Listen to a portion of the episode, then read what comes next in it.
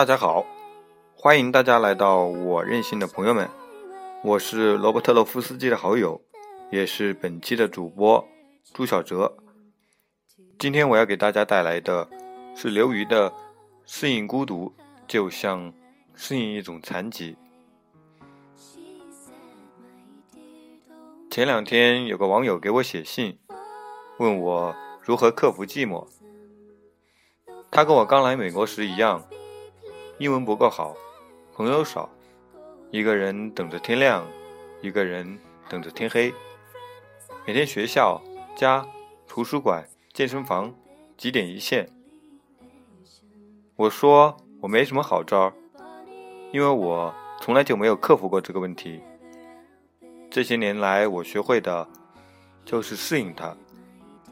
正如有人所言，适应孤独，就像适应一种残疾。我觉得快乐是可遇不可求的，但是充实。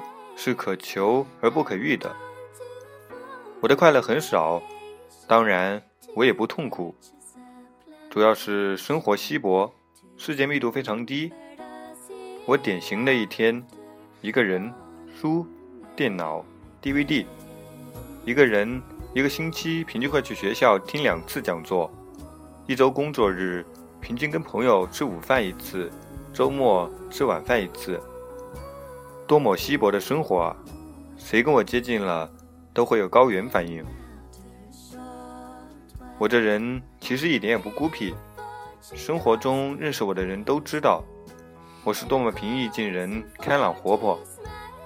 有时候我就是懒，懒得经营一个关系；还有一些时候就是爱自由，觉得任何一种关系都会束缚自己。当然，最主要的还是知音难觅。我老觉得自己跟大多数人交往，总是只能拿出自己的一个子集。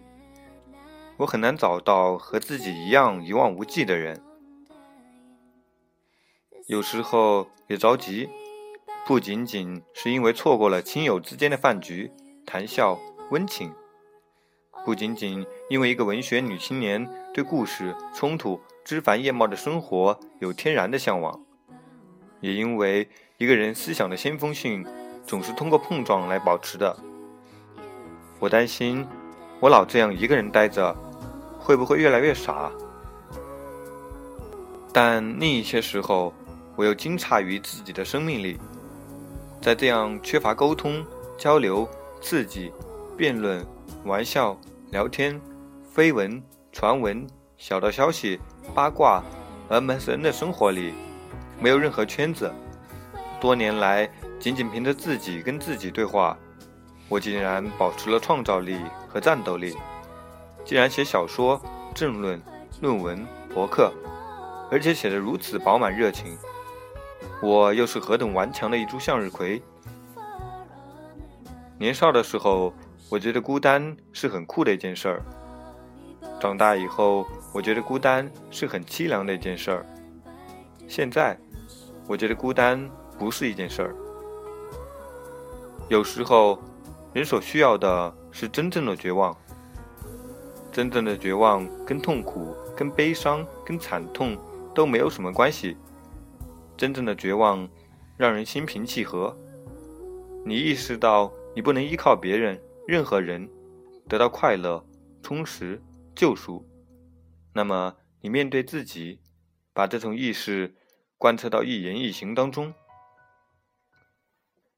它还不是气馁，不是得过且过，不是什么平平淡淡、从从容容才是真这样的狗屁歌词，它只是命运的归命运，自己的归自己这样一种实事求是的态度。我想，自己终究是幸运的，不仅仅。因为那些外在的所得，而且因为上帝给我的顽强和禀赋，他告诉我，浑浑噩噩的生活不值得过，教我用虚无、骄傲、愤世嫉俗，超越那种浑浑噩噩、随波逐流的生活，然后教我用是非感、责任心来超越那点虚无、骄傲、愤世嫉俗。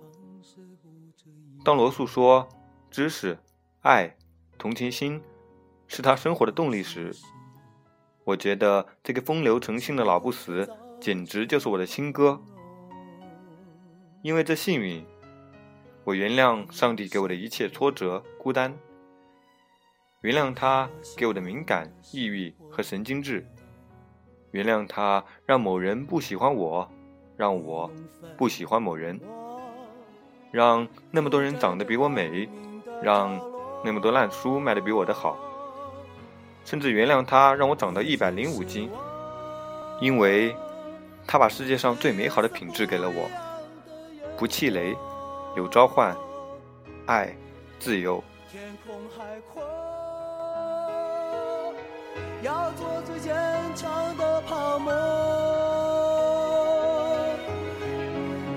我喜欢我。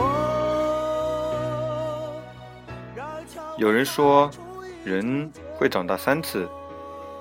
第一次是在发现自己不是世界中心的时候；第二次是在发现无论再怎么努力，终究还是有些事会令人无能为力的时候；第三次是在明知道有些事可能会无能为力，但还是会尽全力去做的时候。我觉得。这恰恰是我们在面对孤独时的三种状态。第一次是，我们以为自己与世界背离，开始尝到了孤独的滋味；第二次是，我们被现实打败，才真正意识到了自己究竟有多孤单；第三次时，我们方才学会了适应孤独。原来，人的成长，终究是要与孤独作伴的。正是孤独，成就了我们的人生，成就了我们每个人的那一场与众不同的青春。我喜欢我，让蔷薇开出一种结果。沙漠里，依然盛放。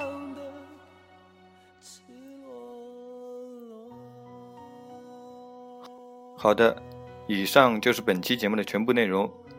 再次感谢大家支持我的好朋友罗伯特洛夫斯基，感谢大家支持我任性的朋友们。在节目的最后，给大家送上一首歌，是由 m a d c a d o 演唱的《Amazing》。谢谢大家，我是朱小哲，我们下期再见。